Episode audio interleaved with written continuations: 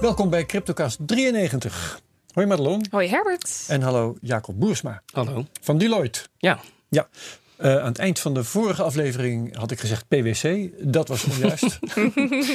maar ik had het dan bijna goed. Dat want PwC nog. hebben we volgende week. Ja, precies. Dus dan zitten hier collega's van uh, Jacob en die gaan Ja. we precies dezelfde vragen. Nee, dat gaan we niet doen. Maar Vergelijkend ware onderzoeken. Ja, precies. Zo. Maar eh, dus Jacob Boersma van Deloitte. Eh, we worden eh, bijgestaan door satos.nl en bitmymoney.com. We doen geen beleggingsadvies. Ehm, en we zijn ook op YouTube. Daarom zit ik ook nu in de camera te kijken. En daar kun je ons vinden eh, op het account CryptoCast.nl. Dus, dat kan allemaal. Ehm, je bent trouwens thought leader bij Deloitte. Ja, dat, Je bent eh, jong voor een thought leader. Nou, ik ben al 44, dus dat, eh, Oh, dan zie je er jong uit. ik zie er jong uit voor een thought leader. Dat Ja. is misschien. En het, het- in, de, in de cryptocurrency en, eh, en blockchain space helpt het om er eh, jong uit te zien. Dan Zeker. nemen mensen je serieuzer. In deze branche wel. Ja. Ik heb ook een keer een IT'er horen zeggen van... Het, het is wel fijn dat ik een beetje kaal begin te worden. Want dan nemen mensen me serieus. Ja. In de blockchain en bitcoin wereld is Ah, in anders. cybersecurity, daar, eh, dat is mijn, daar waar mijn achtergrond ligt. Daar is het echt wel, eh, als je geen grijze haren hebt, dan eh, nemen ze je niet serieus. Ja, Nee, precies. Dus ben je wat anders gaan doen. Ja. Ja, ik moest wel. Ja, oké, mooi. Ehm, we gaan beginnen met de prijsanalyse, Madelon. Er is Ja. eh, niet veel gebeurd volgens mij. Nee, dat week. klopt. We staan ietsje lager dan vorige week. Maar ja, het is een beetje een, een eindejaars mineur of zo. Er gebeurt niet zoveel. Ik voel niet zoveel in het Dat zeg je wel nieuws. eindejaars mineur, maar het woord dat ik ken is eindejaars rally. Ja, was het maar zo'n feest. Vorig Ja. jaar was het ook niet het geval. In Nee. 2017 natuurlijk wel. Ja. Maar het, het is het allemaal net niet, Herbert. Ik begin er een beetje... Oh, Komt nooit meer goed. Nou, nee, nee, dat, dat, eh, dat vind ik nou ook weer niet. Maar als we kijken naar, naar het koersverloop, het is gewoon ontzettend saai weer. En Ja. ja, dat kan nog wel even zo, zo doorgaan eh, als ik het zo zie. We hangen echt in het midden van die neerwaartse trend. En ja, het koersdoel van die neerwaartse trend ligt nog ietsje lager. Ehm, dus rond de 6000 dollar, ietsje hoger. Eh 6200 dollar, zoiets. Daar zouden we naartoe kunnen. Maar zolang we niet uitbreken uit die neerwaartse trend, blijven we daar maar in zitten. En het is ontzettend saai. Ja. Ja, ik kan er niks mooiers van Nee. maken. Wanneer we uitbreken, dan eh Wat voor roep ik het gelijk. hebben we nou nodig om hier uit te komen? Ehm, want, want, want er gebeurt van alles. Hè? Ja. Eh, er is uh, Backed is begonnen, bijvoorbeeld Backed breekt de hele tijd rec- records. Helpt allemaal niks. Nee. Dus wat wel? Ja, ik denk dat we weer een beetje een hype nodig hebben. Dat ja, we... nee, zeker. Maar wat kan die hype nou in gang? Ja, dat is heel lastig. En vaak, vaak komt die hype als de koers omhoog gaat. Want dan gaan er meer mensen naar kijken. En dan zien we dat er Ja, meer precies, media ja. over Dus gaan publiceren. Ja, maar als je nu kijkt naar de eh, dingen die gepubliceerd worden, die worden ook bijna niet echt opgepakt. Dat het, ja, mensen zijn er niet blij mee. Het levert geen koersspikes op. Wat er met Backed gebeurt, doet ook niet zo heel veel. Het feit wil wel dat sinds Backed live gegaan is, dat we daarna geen hogere koersen meer gezien hebben. Wat ook best interessant is. Ja.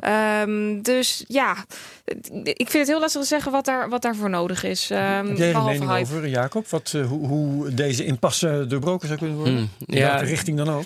ik eh, probeer me altijd een beetje te houden van, eh, van koersvoorspellingen. Want dat Nee, is het gaat niet niet om echt, voorspellingen. mijn- mijn wat, wat, wat kan die markt nou weer opschudden? Ja, eh, eh, natuurlijk grote bedrijven die, eh, die iets aankondigen. en Ja. daarnaast ja, de activiteiten in, in de wet en regelgeving. Kijk, Mhm. de, de, precies, de, de nieuwe wet die begin volgend jaar van kracht wordt. Ik kan me voorstellen dat dat juist misschien een drukkend effect heeft. Ja. Ehm, Overigens geldt dat alleen Nederland in eerste instantie. Hè? Dus Nee, is dat nou ja? De, de- die, die, wetten zijn natuurlijk ook wel Europees. Alleen Nederland Ja. heeft een eh, wat eh, zwaardere interpretatie ervan. Mhm. Ja, andere landen Ja. zijn er ook mee bezig. Dat is, eh, dat is waar. Oké, nou ja, goed. Dus ehm, dat is dat. Ja, dat is dat, Herbert. Zodra er iets gebeurt, dan eh, laat ik het gelijk weten. Dan gaan we naar het nieuws kijken. Nou, Jacob, wat heb jij voor nieuws? Ehm, nou ja, er, er gebeurt natuurlijk van alles. Ehm, eentje die mij opviel, die ik, eh, die, die ik wel ja, eh, had opgeschreven. Is dat er een, eh, een aantal mensen in Amerika zijn opgepakt eh, vanwege een grote Ponzi-scheme met eh, eh, de BitClub Network. Piramidespel in goed Nederlands. Ja. piramidespel waar, ze, waar ze meer dan 700 mil- miljoen aan, eh, aan investeringen hebben buit, gemaakt van, van slachtoffers. Zo. Dat is Met een het best idee bedrag. dat ze Ja. dat. ja, dus het, en het, ze beweerden dat ze dat allemaal in, in mining pools zouden gaan stoppen. En dat die mensen allemaal uh, schathemeltje rijk Ja, zouden het worden. van, eh, zogenoemde van de cloud mining. Ja. Ehm, en dat bleek natuurlijk een grote oplichting te zijn. En dat deed me heel erg denken aan. eh, ik, heb, eh, ik heb laatst een hele goede eh, podcastserie ook geluisterd over. Weet de wat er komt? Mevrouw achter OneCoin. Ja, ja, ja. ja. Ehm, en daarnaast heb je natuurlijk ook, zie je in in het nieuws regelmatig ook de, de, de, voortgang van de, van de rechtszaken tegen Facebook rondom die bitcoin scams eh, op Facebook van eh, eh, diverse bekende Nederlanders. John de Mol, eh, Ja. Alexander Klupping. Eh, Ja. En het, het, het illustreerde mij, voor mij maar weer, eh, weer een keer dat toch best wel vaak eh, de, de cryptocurrencies worden geassocieerd met allerlei eh, fraudes en scams. Terwijl dan heel vaak eigenlijk blijkt, eh, zeker voor, voor ons experts, eh, die- zien wij er vrij snel altijd in van ja, maar er komt hier helemaal geen echte cryptocurrency aan te pas. Mhm. Eh, het wordt de, de, de belofte en de mysterie rondom, eh, rondom blockchain wordt hier misbruikt Ja, om mensen geld uit de zakken te kloppen. Precies. En, maar ja, goed, eh, de doelgroep waar ze op mikken, dat zijn ook geen mensen met verstand van zaken. Integendeel juist, hè, hoe minder ze Ja. ervan snappen, hoe beter het is. Want dan kun je ze gewoon een verhaal vertellen en dan maken ze hun geld over. Ja. Maar om heel eerlijk te zijn, het voorbeeld wat je net noemt over dat cloud mining.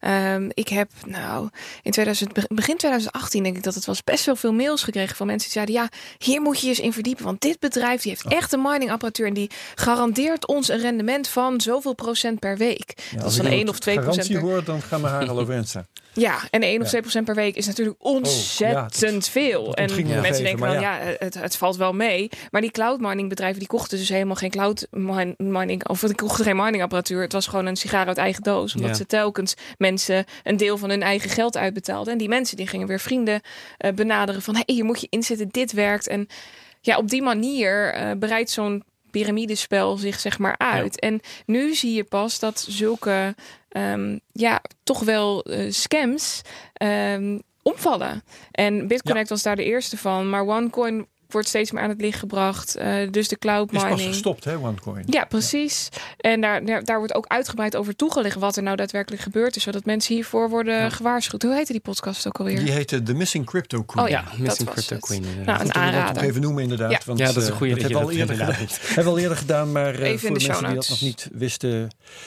bij deze. Yes. Oké, dat eh, was jouw nieuwtje. Ja. Mooi. Eh Madelon, wat heb jij? Eh, ik schrijf ondertussen even. Dan vertel ik mijn nieuwtje vast eventjes. dat is namelijk dat uh, ze gisteren bekend geworden de Stellar Airdrop stopt. Wist jij dat al, Madelon? Nee. Ja. Oh. Uh, nee, jij wist het niet, maar uh, en ik ook niet hoor. Ik dat vandaag pas notabene. Anders had ik het gisteren wel gemeld in de crypto-update uh, op BNN Nieuwsradio in ja. de ochtendspits. Nee, um, die zou dus, even kijken, die is vorige maand begonnen na een maand uitstel vanwege allerlei gedonder. Omdat um, mensen met bots en dergelijke probeerden zoveel mogelijk accounts te maken op Keybase en zoveel mogelijk van die airdrops binnen te slepen. Ja. Um, en daarna is het eigenlijk heel mist. Het is dus een maand uitgesteld. En uh, half november kwam dan de eerste, hoe moet je dat noemen, tranche. Ik heb dus mijn uh, 600 zoveel stellers, die heb ik gekregen. Ja. Ter waarde van 50, 60 dollar of daaromtrent. Mm -hmm. um, intussen hadden ze wel de, de toegangsregels, ik geloof, versoepeld. Nou, enfin, en tussendoor hebben ze nog eens een keertje de helft van de coins die ze in voorraad hadden, hebben ze geburnt. Mm -hmm. Dus er is echt een geweldige hoeveelheid steller is er gewoon afgeschaft. Ja. Wat even een positief effect had op de koers, maar dat was ook zo weer voorbij. En uh, nu komt er nog een aflevering in uh, half december. Dus iedereen die nu al geregistreerd is, die kan uh, nog een bedrag tegemoet zien. Terwijl ze dus hadden gezegd, we gaan hier twintig maanden mee door. Twintig maanden ja, lang. ik vind het een beetje vreemd, Herbert. Het is, het is ook heel vreemd. Daarom vertel ik het ook. um, je kunt je A niet meer registreren, nu al niet meer voor, uh, voor de, de komende, uitgaven. Ja. Maar alle andere airdrops zijn ook gewoon afgeschaft. En uh, dat zit. En de reden is dat er dus nog steeds veel te veel um, bots zich hadden ingeschreven. Veel te veel uh, onreglementaire Hm. inschrijvingen. En ik geloof dat ze zich hier. Ik moet hier Wouter Arkink nog over raadplegen. Ja, denk je dat het echt, echt met die bots te maken heeft? Want Dat Wouter heeft toen heel duidelijk uitgelegd dat het best lastig was. Omdat je op drie devices um, confirmed moest zijn. En Daarom wil ik van hem ook horen wat er uh, nou precies is misgegaan. Maar Ja. dat ze zich hier stevig in vergist hebben. Eigenlijk verschillende keren achter elkaar hè, op verschillende niveaus. Dat, uh, dat lijkt me wel duidelijk. En ja, dat, dat, eh, ja goh, wat maakt het eigenlijk uit? Want eh, het bedrag per maand was natuurlijk door alle inschrijvingen sterk naar beneden Ja, maar jij zegt wel, wat maakt het eigenlijk uit? Dat bedrag ging niet voor niks omlaag. Dat gebeurde omdat steeds meer mensen meededen. Dus die Hm, ja. mensen die deden wel mee om een bepaalde reden. En die hebben zich aangemeld bij Keybase. Zijn ja. Geverifieerd. Het is natuurlijk, ze zijn in aanraking gekomen met Stellar. Er zijn nog Eh, steeds, er zijn een paar dingen die ik niet begrijp. Hoe, hoe hebben eh, zoveel valse inschrijvingen kunnen plaatsvinden als dat Mhm. het probleem is? Ja. Ehm, hoe heb je kunnen denken dat als je gratis geld gaat uitdelen, dat je dat niet krijgt? Ja, Ehm, maar ook natuurlijk, eh, waarom stop je nou toch? Want het, het doel was toch om die stellen in zoveel mogelijk handen te krijgen. Precies. En dan Ja. krijgen de echte mensen misschien wat minder, maar ze krijgen het nog steeds wel. Nou, er misschien als er, kijk, als er, als, er, als er op een gegeven moment vermoedens zijn dat het juist niet in heel veel handen komt, maar in een paar handen van mensen die heel goed die, eh, die toegangscontroles hebben weten te omzeilen, Ja, dan, eh, ja, dan, Ja. ben je, dan, dan ben je je doel natuurlijk ook niet aan het, Ja. aan het halen. Nee, maar jij weet ook niet hier eh, van eh, binnen iets. Nou, de, ik, weet het, ik, weet ik weet niks van details, maar Nee. wat ik wel weet is dat het is natuurlijk altijd een wapenwedloop tussen, tussen identificatie en, eh, en de mensen die proberen om, om dat te omzeilen. Ja. En ja, dat is natuurlijk een van de grote issues in, in, in blockchain-land is van hoe doe je een goede identiteitscontrole. Eh, en Niet te moeilijk, hè? Want Nee, mensen precies. moeten zich wel op met, met een redelijke inspanning. Ja, dus, de, dus, de, dus de, je moet, hoe maak je de drempel niet te hoog en heb je toch een, eh, een goede Know Your Customer eh, geïmplementeerd? Nou ja, Ja. Dat, is, dat is een ontzettend moeilijk probleem. Eh, de, de overheden worstelen daar al mee, laat staan dat, een, eh, eh, de, de- dat één bedrijf dat in zijn eentje kan oplossen. Ja. En ja, en dat- trouwens, exchanges en dergelijke bitcoin wisselkantoren wors- worstelen daar ook mee. Want die willen ook Ja. gewoon hun klanten met niet al te veel moeite laten inschrijven. Nee, terwijl ze Ja. toch Mhm. aan voorschriften moeten voldoen. Ja, en, da- en daar, is het, daar is nog niet eens gratis geld eh, te halen. Daar, Inderdaad. Daar Ja. moet je gewoon eh, eh, ook weer waarde inbrengen die, je- die je er weer uit gaat halen. Ja, maar goed, ik hoorde dit vandaag pas en ik heb Wouter dus nog niet kunnen raadplegen, maar ik ga het wel doen. Dus misschien volgende week meer daarover. Yes. Maar intussen, de, ja, je hoeft je niet meer in te schrijven. En mensen die eh, al ingeschreven zijn, die krijgen nog één bedrag toegestuurd via Keybase. Mooi zo. Eh Madelon, jij had, hebt intussen je nieuwtje tevoorschijn gehaald. Ja, dat klopt. Ik had een nieuwtje over de nieuwe eh, aankomende wetgeving die op 1 januari 2020 van, eh, van kracht gaat. Was het niet 10 betreffende- januari? Dus het 10 maakt niet januari in uit, Nederland, maar, Europese Oh ja. wetgeving 1 januari. En dat gaat over AML D5, als ik me niet vergis. Ja, Anti-money laundering. Precies. En wij hebben vorige week besproken dat dit in de Kamer besproken is. Simon Lelyveld heeft daar uitgebreid Commentaar op eh, gegeven. precies. En eh, hij zat overigens niet zelf in de Kamer op dat moment. Nee. Hij, hij zat niet op de tribune om te kijken. Hij heeft me ook gecorrigeerd op Twitter. Ik zag het inderdaad voorbij Het komen. grappige was, hij, eh, in zijn, eh, in zijn liveblog, zijn Twitter-stream, had hij op een gegeven moment gezegd dat de Kamerleden moesten weer de kou in of iets dergelijks. Ja, Zoiets. En daardoor heb ik onbewust aangenomen dat hij daar zelf ook was. ja, hij Maar schreef zo mooi ja. beeldend. Ja, ja, ja, ik zag hem echt zitten daar op de tribune, maar daar was hij, was hij in feite niet. Nou, dat was dus niet het geval. En ehm, Simon die gaf al aan dat de kosten voor eh, het houden van toezicht, het toezien op de cryptobedrijven, dat, die, dat dat het probleem gaat zijn. Niet zozeer het toezicht zelf, dus ehm, het voldoen aan de regelgeving vanuit cryptobedrijven, maar vooral de kosten. En we hebben nu het eerste resultaat daarvan. De eerste Nederlandse Ja. crypto-broker of bitcoin-broker die stopt. En dat is CoinGarden. En zij hebben afgelopen maandag, dacht ik dat het was, een eh, persbericht naar buiten gebracht op haar website. Waarin ze aangeven dat zij eh, stoppen. Het bedrijf die bestaat pas sinds 2018. Dus nog vrij jong. Ja, ik kende ze niet eens. Ik kende ze ook niet, om heel eerlijk te zijn. Maar ze hadden voorheen een goudbroker. Of die hebben ze nog steeds. En daar kon je goud kopen met cryptocurrencies. Hmm. Daarna hebben ze dus eh, dit bedrijf opgericht. En eh, ze raden nu hun klanten aan om over te stappen naar Bit My Money, die wel doorgaat. En er is ook een lijstje gepubliceerd met crypto-brokers die wel aan de registratieplicht van de Nederlandse bank willen voldoen. Eh, en dat zijn er een twaalftal. Dus dat zijn niet ontzettend veel. En ik moet heel eerlijk zeggen, ik weet niet of iedereen, of ieder bedrijf hier, hier tussen zit. Maar de grote spelers die al lange tijd bestaan, waaronder Bitonic, Lightbit, Satos, die, die, die, die doen gewoon mee. Ondanks dat de kosten Die dus kunnen ontzettend die- hoog zijn. Ja, ja, maar die kunnen dat dus blijkbaar ophoesten. Ja, dat die, die, ze die zullen wel, precies, die zullen wel moeten. Ja.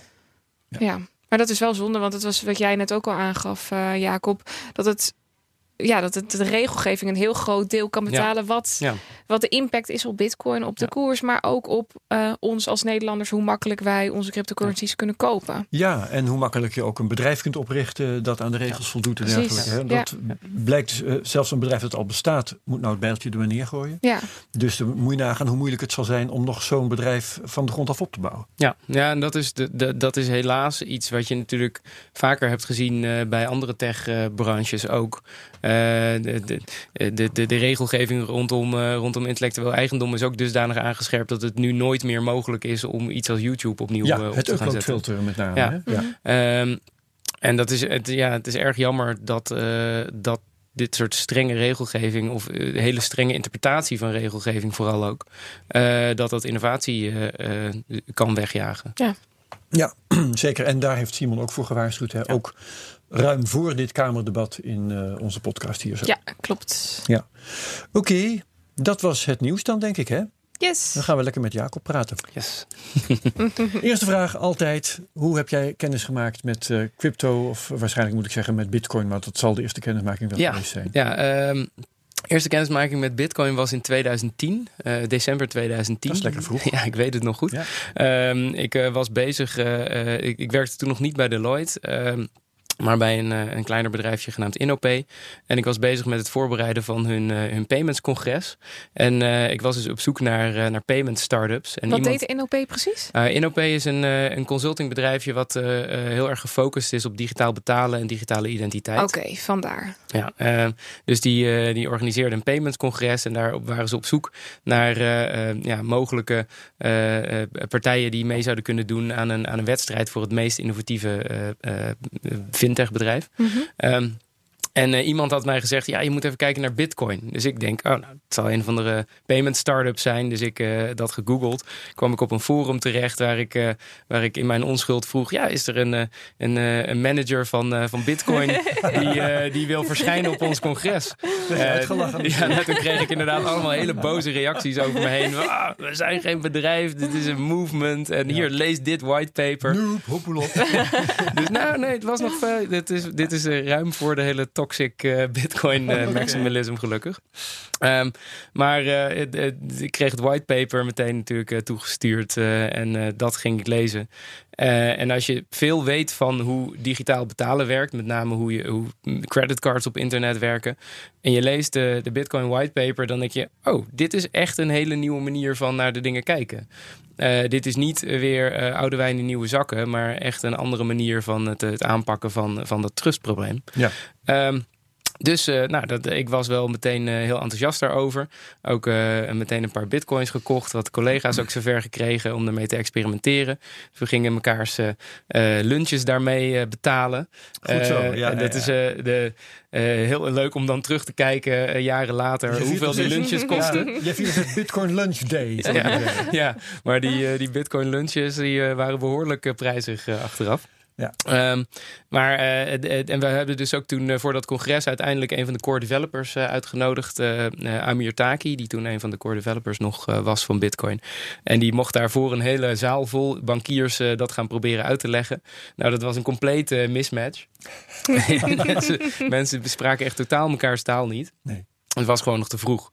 Ehm, en we zijn de jaren daarna eigenlijk best wel veel eh, bezig geweest met ehm, presentaties geven, met trainingen geven, met stukken erover schrijven. Over Bitcoin? Over Bitcoin in eerste instantie. En dan op een gegeven moment kreeg je natuurlijk ook andere cryptocurrencies. En aan eh, wat voor Litecoin bedrijven gaf je dan trainingen? Ja, heel, heel gevarieerd. Vrij veel mensen vanuit de bankaire sector wel. Ja. En ook bijvoorbeeld van de Nederlandse Vereniging van Banken of de betaalvereniging. En hoe lang geleden was dat, zei je? Eh, ja, de, de jaren 2011 en eh, Zo. zo En was dat daarvoor. inmiddels vanuit Deloitte of niet? Eh, nee, dat was nog steeds niet. vanuit Innopay.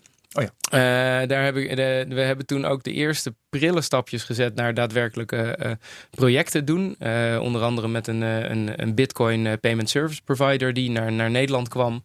En die ja, ook op zoek was naar hoe navigeren we in dit regelgevingslandschap. Ehm, maar het, ja, we hadden eigenlijk zoiets, ja, de, de hele user interface, dat is nog echt heel beperkt. Ehm, het gaat hem, eh, de, de, de concepten erachter, de technologie, daar zit heel veel, heel veel waarde in. Eh, kregen we nou maar die banken zo, uh, zover om daar eens, eens, wat meer naar te kijken. Maar ja, dat bitcoin weet ik niet of het dat nou gaat worden. Um, en toen eigenlijk in 2015 ben ik toen um, naar Deloitte overgestapt. Eigenlijk met het idee van joh, ik wil eigenlijk meer gaan doen met mijn achtergrond in cybersecurity. Ja.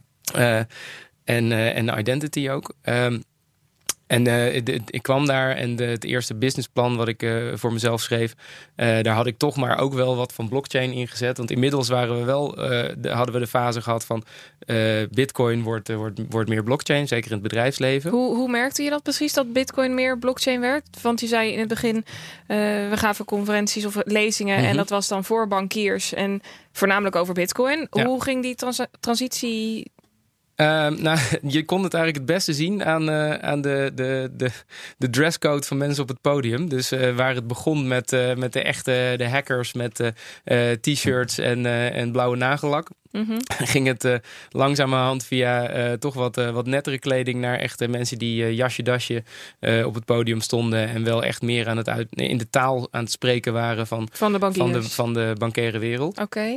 Um, en, maar wat je dus uh, ja, toch zag dat het toch nog steeds niet echt doorbrak. Um, we hebben toen wel ook rapporten daarover geschreven. Ook met mensen als uh, Dave Birch en, uh, en Tuur de Meester en zo. Die daar hun, hun visie gaven op waar gaat het de komende jaren naartoe. Mm -hmm. Merkte je toen ook angst vanuit die partijen waar je uh, lezingen voor gaf?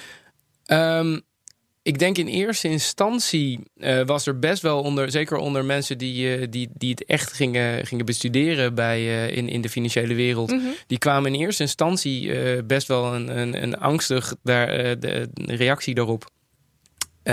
zo van, oh, dadelijk kan iedereen zijn eigen bank worden. dit is een groot probleem. hier moeten we echt heel diep over na gaan denken.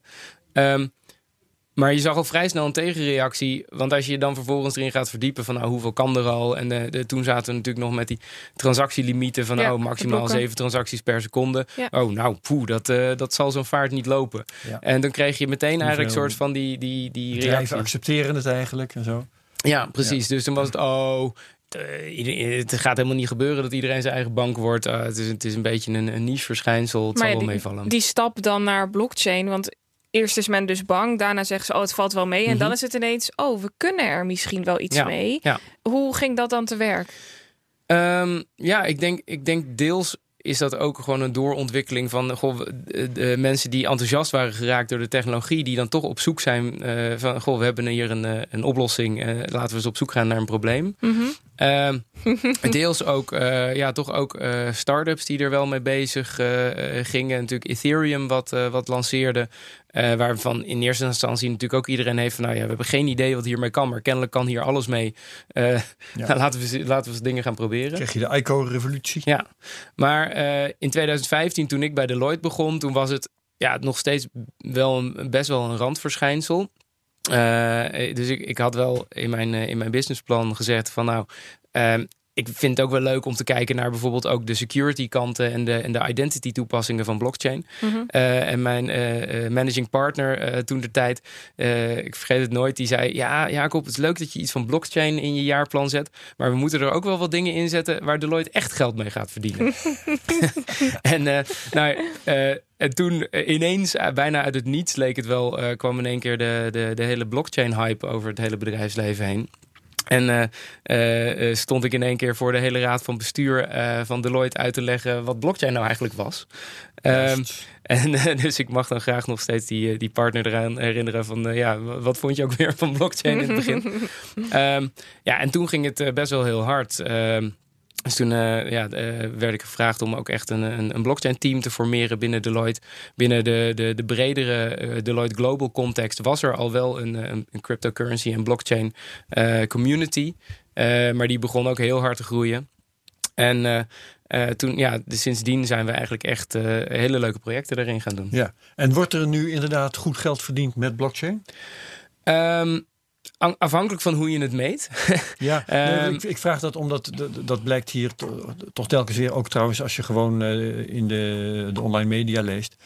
Er zijn heel veel proefprojecten, ja. maar erg veel commerciële succesverhalen zijn er volgens mij niet. Ja, nou, de, de, ehm, de, dat klopt. Er, er, eh, er zijn heel veel, heel veel proof of concepts die uiteindelijk eh, ja, stoppen. Ehm, eh, of omdat ze min of meer hun doel bereikt hebben. Dat zagen we zeker in, uh, in de begintijd, uh, 2015, 2016. Um, had je heel veel bedrijven die zoiets hadden: oh, we moeten hier iets mee, want we lezen er zoveel over. Ja. laten we een proof of concept gaan doen. Dat wordt dan heel vaak waren dat projecten die werden gerund vanuit de innovatieafdeling.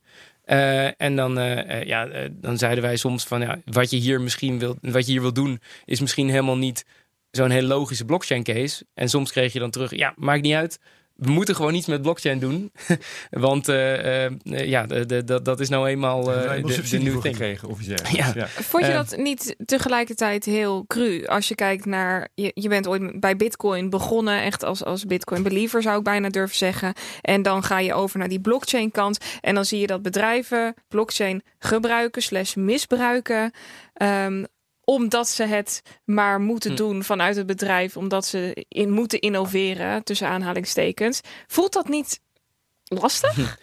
um, ja, soms wel. Um, kijk, uh, ik heb altijd wel uh, ernaar gestreefd om, om die integriteit te behouden. Dat je dus wel uh, gewoon ja, de, de real story vertelt. Van mm -hmm. joh, wat je hier gaat bouwen, dat gaat, gaat misschien nooit wat worden. Als je dat uh, beseft en, uh, en je denkt van nou oké, we gaan het toch doen omdat het een leerproject is, omdat we gewoon willen oefenen met deze technologie. Mm -hmm. uh, dat is prima. Hè? je, moet, je moet nooit gouden berg beloven als het niet, als het niet haalbaar is. Um, en wat ik wel heb gezien, dus je vroeg van nou ja, wat, voor, wat voor viable projecten zijn er nou gedaan. Ik denk dat we uiteindelijk wel een aantal echt hele interessante projecten tot productie hebben gebracht. Uh, wat je daar vaak dan in ziet, is dat het stuk blockchain heel erg uh, van, nou, we beginnen met alles is blockchain, naar het wordt een onderdeel van de uiteindelijke oplossing. En uh, dat is wel, maar wel een heel essentieel, essentieel onderdeel. Maar het grootste deel van een applicatie of van een platform is nog steeds uh, gewoon business as usual. Uh, je standaard IT-omgeving. Het moet allemaal ja. koppelen met je SAP-omgeving, et cetera. Ja. Um, dus uh, dan moet je dus op zoek gaan naar van waar voegt dit nou echt waarde toe. Mm -hmm. uh, en dat is denk ik de afgelopen paar jaar wel echt uh, het streven geweest. Van nou, wat is nou de echte toegevoegde waarde waar je echt iets met blockchain kunt? Waar die decentralisatie echt iets toevoegt? Of waar die immutability echt essentieel is, omdat je in een omgeving zit waar heel veel partijen zijn die allemaal elkaar niet vertrouwen. Um, en daar zie je ook wel toch een langzaamaan een beweging waarbij uh, ook die, die open netwerken uh, mm. toch weer aan, uh, aan vertrouwen en aan belangstelling winnen. Ik heb ooit een keer iemand een voorbeeld horen noemen en ik weet niet meer wie het was, Herbert. die hier, zei, ja, volgens ja. mij was het hier in de studio en die zei: blockchain kan je eigenlijk vergelijken met een vliegtuig. Een vliegtuig brengt iets van A naar B, die is een koppel tussen een bepaalde keten, maar meer dan dat is het niet. Met een vliegtuig kan je alleen vliegen. Je kan het vervangen zodat je niet meer met schepen hoeft te varen of met auto's hoeft te rijden. En uh, dat zette mij heel erg aan het denken. Want blockchain is dus een heel klein facet wat iets hm, groots ja. kan betekenen. Want het kan sneller, het kan misschien duurzamer of whatever. Zie jij dat zo net zo? Um, ja, dus uh, er, zit, er zitten wat uh, hele interessante kanten aan zo'n vergelijking natuurlijk. Um, je hebt enerzijds had je natuurlijk tijdens de, de top van de hype cycle dat, dat mensen dachten van nou blockchain kun je alles mee. Ja. Um, en ja, wij hebben eigenlijk altijd, uh, of ik heb altijd geprobeerd om daar een klein beetje op vooruit te lopen. Dus op het moment dat niemand het nog weet, dan, ja, dan ben je mensen aan het proberen enthousiast te maken, mhm. natuurlijk. Mm -hmm. um, uh, op het moment dat iedereen in één keer helemaal enthousiast is en denkt dat er allerlei dingen kunnen die misschien helemaal niet kunnen, dan, ja, uh, als je dan al een paar stappen verder bent, dan moet je toch zeggen van, nou jongens, misschien iets de verwachtingen temperen. Het is inderdaad een klein stukje van een, van een, onder, onder, een klein onderdeel van een, van een oplossing. Um, maar je, ja, je moet dat wel echt voor ogen houden. Dat, dat het ook soms pas een, een onderdeel wordt wat je nodig hebt. op het moment dat je echt al heel groot aan het worden bent. Dus bijna, ik, uh, ik zeg eigenlijk altijd. alles wat je met een blockchain kan. kun je natuurlijk ook gewoon met een centrale database. Alleen heel vaak wil je die centrale database niet. Mhm. Maar ehm, zeker als je nog klein bent en je begint in een, eh, laten we eens beginnen met een klein consortiumpje van, eh, van vier partijen die informatie met elkaar gaan uitwisselen. Nou, dat kun je prima af met een, met een centrale oplossing. Maar dan moet je wel je beseffen, ja, maar als het doel is om uiteindelijk, ik noem maar wat, alle logistieke bedrijven van de wereld op diezelfde eh, database te zetten. Ja, dan is het misschien wel niet meer zo, niet meer zo fijn dat dat Ja, één ja, ja. partij is die dat beheert. En het, de andere kant ervan, dus, dus de- de- naast de plekken waar blockchain echt een essentieel onderwerp, onderdeel is van de oplossing, heb je ook nog natuurlijk eh, die projecten die misschien wel helemaal geen blockchain meer gebruiken als ze eenmaal klaar zijn, maar die wel eh, eigenlijk blockchain als katalysator hadden om überhaupt bij elkaar te komen. Oké, ja. En Dan- dat het is dan eh, het, het beste voorbeeld wat ik, wat ik eh, altijd vind ik altijd bijvoorbeeld eh, Corda van, van R3. Mhm. Waar ze eigenlijk met de belofte van, eh, of misschien wel de angst van banken eh, voor blockchain, eh, heel veel internationaal opererende banken bij elkaar hebben Daar ging gekregen. ontzettend veel geld naartoe. Ja, en, en, eh, en eh, ik denk de grootste fout die ze daar hebben gemaakt is te snel te veel eh, banken bij elkaar om de tafel. Want dan wordt het natuurlijk super moeilijk om iedereen eh, met de neus dezelfde kant op Maar te vertel krijgen. wel even, Corda zeg je? Eh, Ja. dat- ik, Van het niet. R3-consortium. Ja, dus dat, is, dus dat is het, het interbank eh, ja, distributed eh, ledger ehm, eh, netwerk eigenlijk. Oké. Eh, en eh, de- de- ik, ik noem expres dat geen blockchain, want dat, dat doen ze zelf ook niet. Want uiteindelijk zijn ze tot de conclusie gekomen: goh, goh, we kunnen heel veel van die, eh, van die concepten wel gebruiken, maar we gaan geen blockchain hierin stoppen. Want dat, heeft, dat, dat slaat nergens op, want al die banken die kennen elkaar, die vertrouwen elkaar. Ehm, dus, dus, dus die hebben helemaal niet dat, eh, dat Dat hele is geen toegevoegde eh, waarde. censorship resistance Ja. hebben ze helemaal Ja, niet nodig. Ehm, gek genoeg, als je dan gaat kijken naar artikelen over eh, Corda, eh, dan, dan schrijven ze stiekem af en toe ook nog zelf gewoon het woord blockchain op. Omdat het dus een, eh, een woord is wat wel deuren opent. En wat er wel voor Ja. zorgt dat mensen eh, erbij komen, komen aansluiten. Overigens is het dan wel interessant, denk ik, om heel even stil te staan bij dat vertrouwen tussen banken. Hm. Want ehm, Hm. ik heb zo het idee dat dat, eh, dat is dan nu misschien wel zo of weer wel zo, maar ehm, dat is ook wel eens veranderlijk. Want eh, in de tijd kort na 2008 was dat vertrouwen er eventjes helemaal niet. Je zou dus ook kunnen zeggen, eh, ik voel me bijna advocaat van de duivel, maar eh, je zou kunnen zeggen dat vertrouwen is misschien niet eeuwig, dus dat zou een reden zijn, ook al is het er nu wel, om toch een blockchain erbij te halen. Ja, maar dan, en dan, dan zou je de reden om die blockchain te gebruiken zou zijn dat je ook een, een, een immutable, eh, eigenlijk timestamped eh, audit trail zou hebben, zeg maar. Ja, voor het Ja. geval het vertrouwen Ja. weg is. Want hè, kort na 2008, in elk geval vertrouwden de banken elkaar niet genoeg om Hm. elkaar geld te lenen. ik Nee, dat is waar. Maar de- dan, dan is nog steeds, heb je het, binnen bankenwereld ga je natuurlijk nog steeds dan een, een besloten systeem hebben. Want eh, het, het is nog steeds, ook al vertrouwen die banken elkaar niet, ze, ze gaan, zo, gaan nooit zeggen van nou laat iedereen maar bank worden. Nee, maar dan, dan krijg je de discussie van moet het een open blockchain zijn of een permission Ja, blockchain. dus ja, dus dan, dan kun je, kun misschien de, de as tussen dat een open, permission closed en blockchain van mij niet zou mogen. Nee, nee, fair. Eh, ik, ik heb daar eventjes een vraag over. Want ik ben heel benieuwd naar ehm, de transitie van private naar public. Want we zien steeds meer eh, verschillende bewegingen, zowel vanuit bedrijven als vanuit de community, dat er wordt ge- geroepen om een open eh, public blockchain. Hm. En niet zozeer een permissioned private. Ehm, en niet alleen met blockchain, maar met allerlei open source projecten. Het wordt steeds meer gepusht, heb ik het idee. En voel jij dat ook zo? Zie je dat ook zo? Ja, ik zie dat, ik zie dat wel. Ja. Ehm, en ik zie ook wel dat er, dat er echt wel een kentering daarin is. Kijk, eh, het is heel logisch, denk ik, eh, eh, dat je gesloten begint.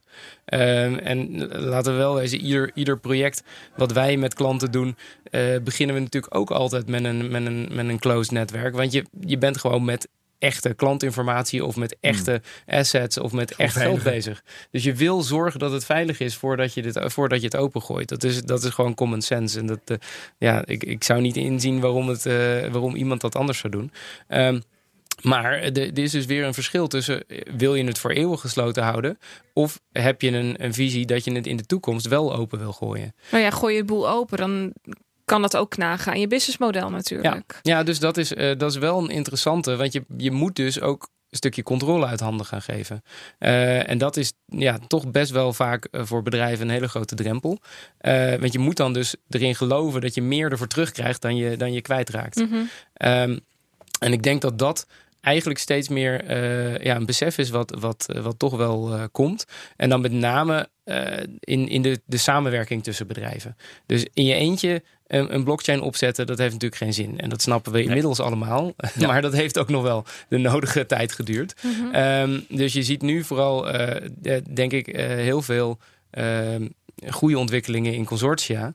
En, en daar langzamerhand ook wel het besef ontstaan van... oh ja, maar als we echt dit willen laten groeien... dan, ja, dan schiet het niet op met al die partijen te gaan onboorden in zo'n consortium. Dan moeten we uiteindelijk die hele infrastructuur open gaan gooien. Oké, ik, ik heb heel even tussendoor nog een kort vraagje. Ja. Uh, dat gaat over Twitter. En dat wilde ik eigenlijk net bij het nieuws bespreken. Maar ik las uh, van de week de kop Twitter is going decentralized with blockchain. Nou, dat klinkt super promising. Dus ik ging het even doorlezen. Uh, Jack Dorsey die liet via Twitter weten dat hij een, een klein onafhankelijk team heeft opgezet met um, open source architecten en ingenieurs, et cetera. Om te gaan ontwikkelen aan een open en decentrale standaard voor social media. Ja. En dan ben ik heel erg benieuwd hoe jij daarnaar kijkt. Want um, Jack die gaf gelijk al aan, ja, dit kan gaan snijden in ons businessmodel. En dat zij dan zo. We hebben het idee dat dit uh, langer kan werken, langer mm -hmm. werkzaam is dan wat Twitter nu op dit moment is. We spelen daar graag een rol in. Uh, dit is een van de voorbeelden waarin je ziet dat iets, een bedrijf vanuit private, bijvoorbeeld Facebook, die heel erg gefocust is op klantgegevens, ja. et cetera. Uh, Jack Dorsey doet met Twitter dus totaal het tegenovergestelde, met Square hetzelfde. Um, hoe, hoe kijk jij naar zulke bewegingen? Ja, ja, ik denk dat dat past in die trend naar meer, uh, meer open. En ook in de trend van uh, die gaat van platformen mm -hmm. naar uh, protocollen. Ja. dus het, het, het, idee van wat, van wat Dorsey heeft aangekondigd is eigenlijk dat je dus een, een open protocol maakt waar je social networks op kunt laten draaien. En, Zodat ze onderling compatibel zijn, bijvoorbeeld. Bijvoorbeeld, ja. en, en dat je ook als je dat protocol dus kunt, goed kunt managen. En, en met een uh, het idee natuurlijk van open uh, standaard en open source is dat er veel meer uh, mensen naar gaan kijken en gaan proberen om er gaten in te schieten dan als je het allemaal proprietary binnen je eigen ja. muren houdt. dus daar wordt het ook veiliger van. Dus, en, en, dan kun je ook open interfaces maken dat er mensen diensten bovenop kunnen zetten om bijvoorbeeld, nou ja, ik noem maar wat, reputatiesystemen of voor betere beveiliging, et cetera. Ja, uh, statistieken. Ja, nou, ja, de, bijvoorbeeld. Um, en uh, dat zie je dus ook wel um, ja, uh, op meer plekken gebeuren. zeker in, de, in het betalingsverkeer zou, is het natuurlijk ook iets wat, wat een beetje sluimerend, maar ook wel ont, ontstaat met, met dingen als de PSD2, dat, je, dat, dat, zo'n, dat die bankeninfrastructuur open gaat. Um, ja, en zelf geloof ik er echt wel in dat open het uiteindelijk altijd wint van, van gesloten. Mm -hmm. Maar voor ieder individueel bedrijf is het in eerste instantie heel aantrekkelijk om een, om een gesloten platform te maken. waar je gaat proberen om gewoon iedereen naar jouw ja, platform te halen. Ja, ja. ja, wat Facebook heel goed is gelukt. Mm -hmm. Ja, ja, ja. En uh, alleen de, de, de, de, de angst van Facebook wordt daardoor nu natuurlijk ook altijd van ja, komt er straks een, een Facebook-killer. Met zijn eigen walled garden. Maar dat is het verhaal over een, een protocol, een open protocol, dat, mm -hmm. dat begrijp ik. Maar um, dan hebben we er nog geen blockchain bij.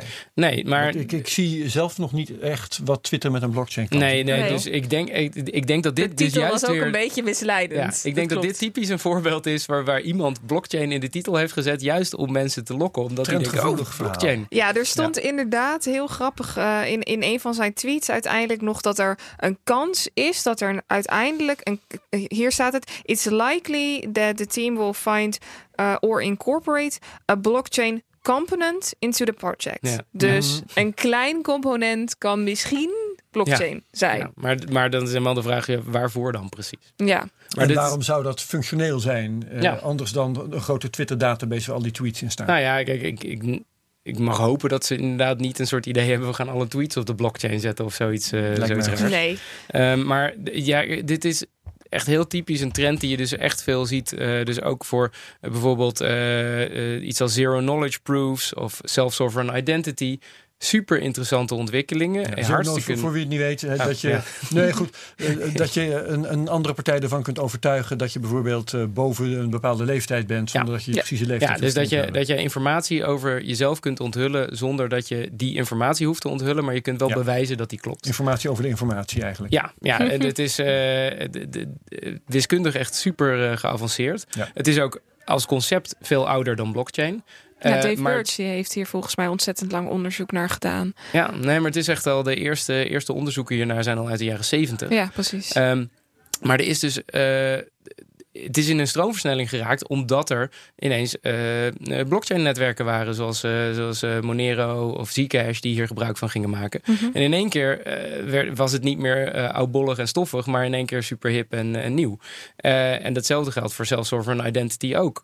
Decentrale identiteit is ook al iets wat, wat we al veel langer willen dan dat we, dan dat we Bitcoin hebben. En het, kun je die dingen doen? Kun je self-sovereign identity bouwen zonder blockchain? Ja, natuurlijk. Ehm, maar de, de, het, ja, het onderwerp blockchain heeft het wel meer op de agenda gezet. En zorgt ervoor dat mensen toch op een andere manier gaan nadenken over open en gedecentraliseerd. Dan wil ik nog even op de stoel van de duivel gaan zitten. Want je noemde het net al, het toxisch maximalisme. En dan met name eh, op het bitcoin-vlak. Ehm, dat is iets wat we allemaal natuurlijk zien. eh, dat, dat er steeds meer eh, haat is vanuit de bitcoin-community... naar andere coins, tokens, projecten, blockchain, et cetera. Ja. Ehm, ja, er valt iets voor te zeggen of je eh, je daarachter eh schaart of niet.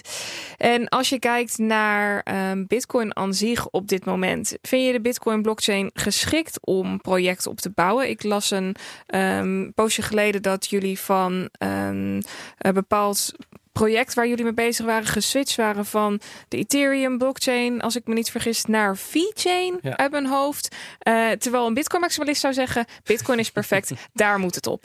Ehm, ja, dat is, een- dat is een interessante eh, gewetensvraag. Ehm, ik, eh, ik- ik heb daar niet een. Ik ben daar niet 100% eh, eh, eh, in wat dat betreft. Mhm. ik, ik, eh, wat ik zie en wat ik weet van, eh, van de hele eh, Bitcoin-stack, denk ik dat het heel interessant is om dingen op te bouwen, juist omdat het gelaagd is.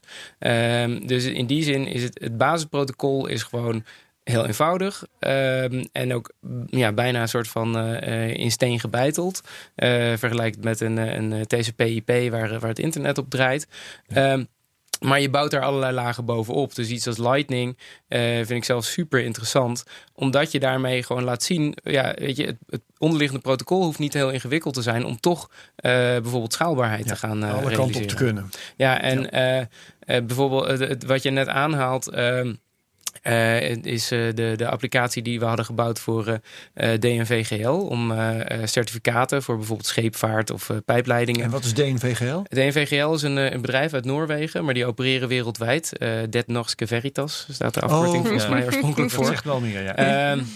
En die, eh, maar die, die, die ehm, certificeren dus bijvoorbeeld eh, containerschepen en, eh, en, en eh, eh, tankers en, eh, en pijpleidingen. Ja. En nog van alles en nog wat, echt allerlei industriële eh, zaken. En ehm, eh, dat zijn van die hele mooie papieren certificaten met een, eh, met een hologram erop en dergelijke om, eh, om eh, kopiëren te voorkomen. Maar dan moet je dus fysiek zo'n certificaat in handen hebben. Eh, en het idee was, waarom kunnen we dat niet ook onvervalsbaar digitaal maken op de blockchain? Eh, de eerste versie daarvan, eh, uiteraard weer op een besloten blockchain gebouwd, namelijk Ethereum. Eh, maar dan eh, gewoon een, een, een private instantie daarvan. Eh, maar op een gegeven moment zei DNVGL van ja, wij zijn natuurlijk niet de enige certificeerder ter wereld. We willen natuurlijk de standaard zetten voor, voor iedereen. Want anders Ja. heeft het ook geen, geen zin. Weet je, Eh, dan- iedereen die gecertificeerd is, wil dat de hele wereld dat weet. ja, dat ook. Mhm. En, eh, en dan, ja, als je dan, je kunt wel toegang geven tot jouw private blockchain aan iedereen. Maar ja, dan kun je net zo goed een SQL-database neerzetten. Ja. Want dan moet toch weer iemand jou vertrouwen. Mhm. Eh, dus laten we dat publiek doen. Ehm, en ja, als je dat op Ethereum public had gezet eh, met tienduizenden certificaten. eh, ja, dan had je een soort CryptoKitties 2.0 gehad waarschijnlijk. dan was alles eh, gierend tot stilstand gekomen. beperkingen. Ja. Eh, en uiteindelijk ja, ehm, eh, is, is gewoon met, met goede afweging van nou, wat zijn de pros en cons gekozen om dat op VeChain te zetten. Toen in het weekend dat, dat die certificaten live gingen op VeChain, dat was een beetje bedoeld om dat onder de radar te doen. Maar nog steeds was er zoveel transactieverkeer ineens dat echt allerlei mensen op forums helemaal in paniek raakten. Die dachten: wat gebeurt hier? Denial of service attack of wat is het? en toen moesten ze toch eventjes in allerhaast een, een, een persbericht uitsturen van nee, dit is allemaal, allemaal te goed. Dan ben ik wel even heel benieuwd, hè? want uh, de keuze valt dan op VeChain. Ja. Maar uh, dan ben ik benieuwd naar de procedure bij jullie. Want uh, zijn jullie voortdurend bezig met coins in de gaten te houden en te inventariseren of, of blockchains in de gaten te houden om daar de eigenschappen van te bepalen en waar dat misschien geschikt voor is. Ja. hoeveel eh, van die dingen hebben jullie vergeleken om hier tot de conclusie te komen? Vertel daar eens wat over. Um, nou, voor, voor, een deel, uh, voor een deel wel. Dus uh, ja, eigenlijk, we proberen natuurlijk allerlei nieuwe ontwikkelingen altijd wel goed in de gaten te houden. Um, en dan kijk je naar een heel aantal aspecten. Dus de, de technische kant is natuurlijk super, super belangrijk. Uh, maar ook de, de hele juridische kant, de hele business uh, die erachter zit. Ja. Wat voor bedrijf zit er, zit er precies achter?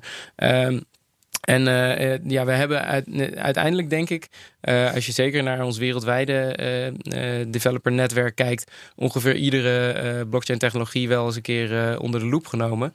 Um, en dan kom je uiteindelijk toch wel op een aantal tech stacks uit waarvan je zegt van hey, die zijn interessant genoeg dat, ze, dat, dat we denken dat ze toch wel vaker, of, of ja, eigenlijk de toekomst zullen hebben. Maar dan nog kom je eigenlijk niet tot dat er maar eentje is die het uiteindelijk. Uh, die, nee. Zeker op dit moment is er niet één uh, technologie waarvan we zeggen van nou, dit, dit moet je doen nee, en de rest okay. kun je Komt dat omdat het allemaal andere projecten, concepten, ideeën zijn? Of? Ja, deel, deels omdat natuurlijk ze allemaal met andere uh, insteek. Dus, dus sommige uh, netwerken zijn gewoon beter in, uh, in dingen dan andere. En, en ook omdat het allemaal nog niet uitgekristalliseerd is. Okay. Dus wat je vaak ziet is in de praktijk dat, dat de applicaties die we nu bouwen met klanten uh, heel erg ja, blockchain agnostisch, uh, noem ik dan maar, uh, zijn. Dat je, dat je er eigenlijk ook andere chains onder kan hangen. En dat, dat mm -hmm. testen we ook af en toe van kun je dit nou porten van, ja. van Bitcoin naar Ethereum bijvoorbeeld. Maar ehm, om maar eens wat te noemen, de, de, het, het, het blockchain real estate platform wat we in Nederland hebben gebouwd, wat nu de naam Axiom heeft. Ehm, dat is oorspronkelijk, voordat het nog maar die naam kreeg, hebben we het oorspronkelijk gebouwd op het Bitcoin-protocol. En de reden daarvoor was dat toen we begonnen met bouwen, Um, toen was net uh, de hele uh, uh, DAO geweest in, van Ethereum met de ja, hele fork. Grote faal. Ja, en toen was er toch echt wel twijfel van... Goh, ja, is dit nou wel toekomstbestendig, zo'n Ethereum? En uh, ja, voor, voor vastgoed weet je, heb je helemaal geen ingewikkelde smart contracts nodig. Je wil vooral uh, zorgen dat iets voor de eeuwigheid vastgelegd wordt. Want zo'n zo'n gebouw blijft uh, tientallen jaren staan. En uh, ja, welke blockchain hebben we op, hadden we op dat moment voorhanden waarvan we dachten van nou, die, uh, die is wel toekomstbestendig. Nou, dan pak je toch degene waar de grootste hoeveelheid computerkracht achter zit. Ja, ja, ja. ja. Um, je zei daarnet, er zijn er ook weer niet zoveel die je heel erg serieus, mijn woorden hoor, mm -hmm. maar die je heel erg serieus hoeft te nemen. Welke blockchains staan nou bij jullie het hoogst aangeschreven? Um, nou, ik denk uh, dat je kijkt uh, de, de, dat toch wel Ethereum. Um, en dan, uh, dan Enterprise Ethereum is natuurlijk iets waar heel veel bedrijven naar vragen en mee bezig zijn. Hyperledger natuurlijk ook.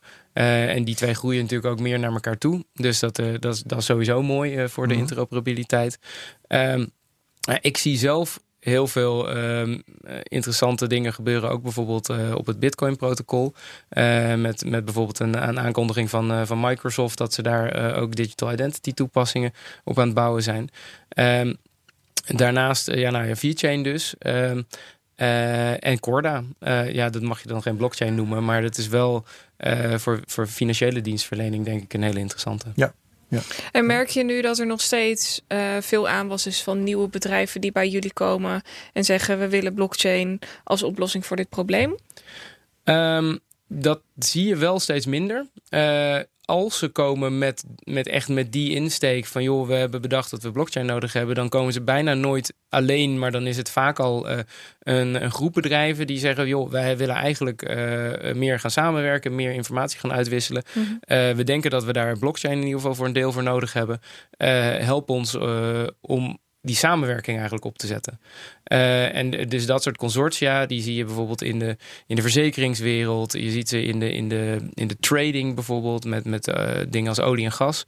Um, en dan, ja, dan, dan, dat, die hebben al lang bedacht en, en ondervonden dat je een blockchain niet in je eentje gaat bouwen, maar dat je daar echt samen iets voor moet doen. En die samenwerking, die is vaak helemaal niet uh, technisch van aard, of de, de techniek is vaak helemaal niet het, uh, het ingewikkeldste, maar juist de hele juridische kant daarvan. Zeker als je met je concurrenten samen gaat werken, uh, dan kom je in allerlei mededingingskwesties terecht. Uh, kom je in allerlei vragen over intellectual property terecht. Welk mm -hmm. deel gaan we open doen? Welk deel blijft van de, de, de, de partijen zelf? Wat als er iemand uit zo'n consortium wil stappen? Daar moet je echt al vanaf het begin af aan rekening mee houden. Um, en da, ja, dat, dat zijn echt soms uh, contracten van, uh, van tientallen kantjes uh, die daar mee gemoeid zijn. en ja, dan, dan, dan begin je pas. Dan heb je dus nog geen, geen lettercode op, op een scherm gezet. Maar kun je daarmee stellen dat de hype eigenlijk een beetje voorbij is? Dus dat bedrijven verder kijken dan alleen blockchain en eerst voor het hele legal proces gaan alles op papier zetten en dan pas zeggen hoe kunnen we dit het beste aanpakken?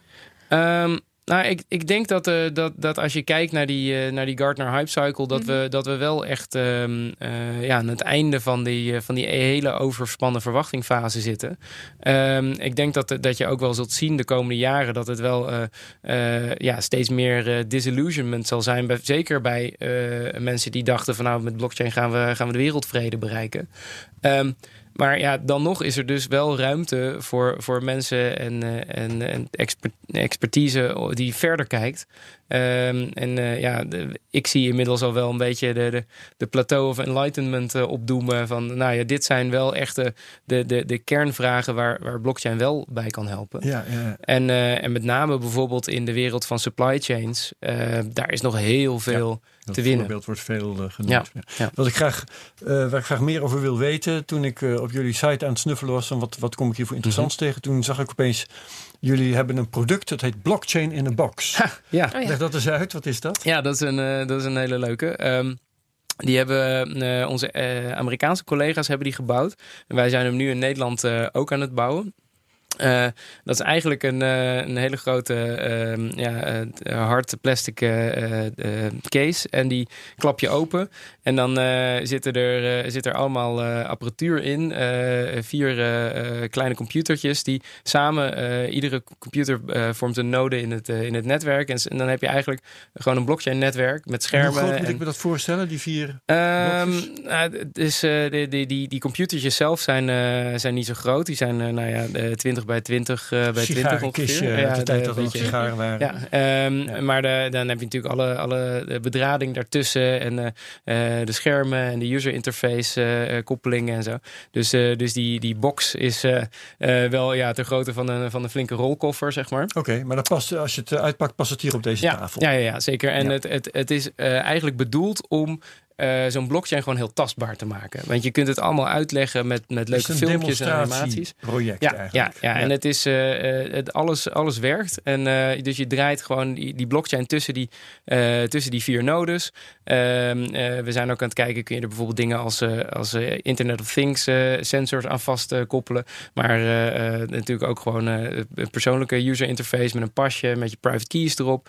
Je, we hebben er een, een, een plek ingebouwd waar je ook uh, kunt, uh, kunt intappen om te luisteren wat gaat er nou over het netwerk heen. Om te laten zien, kijk, uh, we zijn hier allerlei banktransacties bijvoorbeeld aan het doen, ja. gesimuleerd. maar wat je over de lijn ziet gaan, ja, dat is allemaal encrypted, dus daar, daar kun je allemaal niks mee. Um, je kunt laten zien, kijk, uh, als we er nu eentje gewoon hard uitzetten tijdens, terwijl we aan het werk zijn, oh, er gebeurt helemaal niks. Alles gaat nog steeds gewoon door, want het is een, een redundant netwerk. Is het um, voor jullie om het land mee rond te reizen en potentiële klanten of belangstellende dingen uit te leggen? Of uh, wie is de doelgroep? Ja, voor, nee, dit, voor dit? eigenlijk wel. Dus, ja. dus bij, bij, bij klanten of op congressen, dat je gewoon echt kunt laten zien van, weet je, mensen vinden het toch leuk om zo'n blockchain in hun handen te hebben eigenlijk. Ja, in plaats van dat je het op een slide zet en je PowerPoint-presentatie Ja, heb je het ja dus en om te laten zien, aanwezig. het is meer dan alleen PowerPoint wat wij doen. Het is echt eh, eh, die dingen programmeren. Eh, los dan dat natuurlijk een, een, een, een netwerkje van vier computers is natuurlijk bij lange na geen productieblockchain. Nee. Maar het programmeren ervan is, is precies hetzelfde in, in zekere zin als het, als het maken van een grotere applicatie. Ik ben eventjes benieuwd naar de regelgeving. Want we zien nu dat de regelgeving eh omtrent cryptobrokers behoorlijk streng aan het worden is. Mhm. eh, Anti-witwasrichtlijn, et cetera. En als we kijken naar blockchain, hoe zit dat dan precies? Eh, zijn daar keiharde regels op los te laten? Zit dat nog in de pijplijn? Heb je daar een idee van of ze daarmee bezig zijn? Ehm nou ja, de, de, het lastige eh, van, daarvan is dat het heel erg afhangt van hoe je het precies ehm, implementeert. Mhm. Eh, dus, dus regelgeving is over het algemeen natuurlijk technologie onafhankelijk. En dat is maar goed ook. Want dan zou je het nooit kunnen bijhouden eh, met de wetge als wetgever. Ehm, dus, dus wat je, welke regels precies van toepassing zijn op een blockchain... zijn natuurlijk heel erg afhankelijk van wat je er precies mee doet. Wat je in bedrijfsomgevingen dus vaak tegenkomt... zijn dat je dus eh, eh, tegen mededingingszaken aanloopt. Van, eh, als je zegt van nou, goh, we gaan hier een blockchain opzetten... met allemaal bedrijven samen. eh, maar het is een besloten blockchain. Ja, dan zegt, de zegt de regelgever wel van... ja, eh, hoezo dan eh, ben je nu niet een soort kartel aan het, aan het vormen? Dus daar Ja. moet je goed afspraken over maken. Maar wat we heel vaak ook vooral terug zien komen... is alles, allerlei zaken rondom privacy. Ehm, dus de, de, de, de AVG... Of GDPR in het, eh, in het Engels. Dat, dat is het waar we de meeste vragen over krijgen. En onze eh, juridische experts ook wel echt eh, ja, bijna een dagtaak aan hebben om daar de, de ontwikkelingen van te, bij te houden en, en, en stukken te schrijven. Ehm, aan de ene kant zie je bijvoorbeeld dat er, dat er hele heldere uitspraken zijn. eh, bijvoorbeeld eh, guidance vanuit de EU. Dat een, eh, een hash van een persoonsgegeven is nog steeds een persoonsgegeven. Eh, nou, dat is mooi, mooi zwart-wit. Dus daar kun je, kun je goed, goed tegenaan ontwikkelen. Mhm. Maar het is natuurlijk wel een hele extreme interpretatie. die eigenlijk geen recht doet aan, aan hoe de technologie werkt. Ja, ze lopen dan wel een beetje achter de feiten aan wat dat betreft. Ja, nou, ik, ik weet niet of ze achter de feiten aanlopen of dat ze nu in eerste instantie het, het, het veel te strikt maken en hopelijk eh, dat dat wat soepeler wordt als, als we er wat beter mee, eh, mee om leren gaan. Ja. Ehm, maar er is natuurlijk wel eh, ja, daarmee een grote beperking eh, van wat je allemaal op een blockchain mag zetten. Eh, terwijl ik denk dat, dat er echt hele goede manieren zijn om die encryptie zodanig te maken dat je echt ja, voor, de, voor de eeuwigheid onleesbare encryptie hebt gemaakt. Die je prima, waar je prima dus vervolgens op een veilige manier iets als eh, persoonsgegevens. Ik neem een patiëntendossier. Eh, dat kun je prima eh, beveiligd met elkaar delen. Eh, maar dat is op dit moment eigenlijk bijna onbespreekbaar. Eh, terwijl er natuurlijk nog heel veel eh, potentie ligt in, eh, in bijvoorbeeld de zorg om die, om die digitaler te maken. Ja, Mhm. ja. Ik wil nog wel eventjes terug naar, eh, naar Bitcoin. Mhm. Ehm, en vooruitwijzen naar onze opname van volgende week eh, met jouw collega's van PwC. Eh, een van de redenen dat we met hun contact zijn gezoeken was dat we vernamen dat PwC Luxemburg op Ja. een gegeven moment eh, was overgegaan Oh ja, tot het ja, accepteren ja. van Bitcoin als, gezien, als ja. betaalmiddel. Mhm. Ja. Hè, dus eh, als je klant bent van PwC Luxemburg, dan kun je ze betalen met Bitcoin. Ehm, eerlijkheidshalve meteen ook, hè, die jongens in Nederland zeiden meteen: bij ons kan dat niet. Nee. Maar eh, hoe denkt Deloitte daarover eigenlijk? Ehm, ja, gemengd. Oh, Ehm, dat, is, eh, eh, dat is natuurlijk altijd lastig. want Waarom is dat lastig? Omdat je al, kijk, eh, zowel Deloitte als, als PwC ehm, zijn natuurlijk ook grote accountantsorganisaties. En eh, ja, daarmee hebben we wel echt een hele hoge kwaliteitsstandaard die we moeten waarborgen. Bijvoorbeeld Oh ja, op het ja. gebied van eh, know your customer eisen, op het gebied van, van anti-witwassen. Ehm, Maar als, En- als ik je daar even meteen op mag onderbreken. als je een klant hebt en het gaat erom hoe gaat die klant betalen, dan ken je je klant. En dan is het verder niet, volgens mij niet relevant of hij nou in bitcoin of in euro's betaalt. Nou, eh, op zich eh, heb je daar gelijk in. Alleen eh, hier speelt dan een rol dat omdat je in cryptocurrencies en zeker in bitcoin meer mogelijkheden hebt om te traceren waar het geld vandaan komt, lijkt het en ik moet het even voorzichtig formuleren, maar het lijkt dat, dat er dan ook ineens zwaardere eisen aan worden gesteld van joh, moeten we dan niet ook uitzoeken of die bitcoin niet ergens een paar stappen terug uit een criminele omgeving zijn gekomen. Maar ik denk eerlijk gezegd dat het ook daar best wel ehm, geldt dat je ja, nog niet ver genoeg bent met, met uh, hoe moeten we deze regels nou precies interpreteren. Ja. Uh, en um, kijk, uh, dit, dit zijn ook vraagstukken die onze klanten hebben. en en waar, waar we ook met klanten bijvoorbeeld wel naar kijken. Of, jullie klanten zelf bitcoin nou ja, ja, precies. Dus, dus Nou ja, niet of, maar, maar met name hoe. hoe dus hoe gaan, we, hoe gaan we hiermee om? Nee, hoe gaan we, hoe gaan we inderdaad als, als accountantsbureau. ja, ja en, en, en, dan, en dan geldt uh, ja, uh, toch dat, dat je als, als accountantskantoor uh, ja, toch zelf het beste jongetje van de klas wil zijn. Hmm. En dus eerst wil zorgen dat het helemaal ja, uitgekristalliseerd is wat er wel en niet mag voordat je dat zelf gaat toepassen. Ja, maar blijkbaar hebben ze dus bij PwC Luxemburg een manier gevonden om dat te doen uh, waar ze zelf achter staan in ieder geval. Nou ja, ja uh, misschien daar eens gaan uh, Ik denk, ja, ik, kijk, en ik denk dat ik, heel veel dingen, kijk, risico's zijn natuurlijk bijna nooit zwart-wit.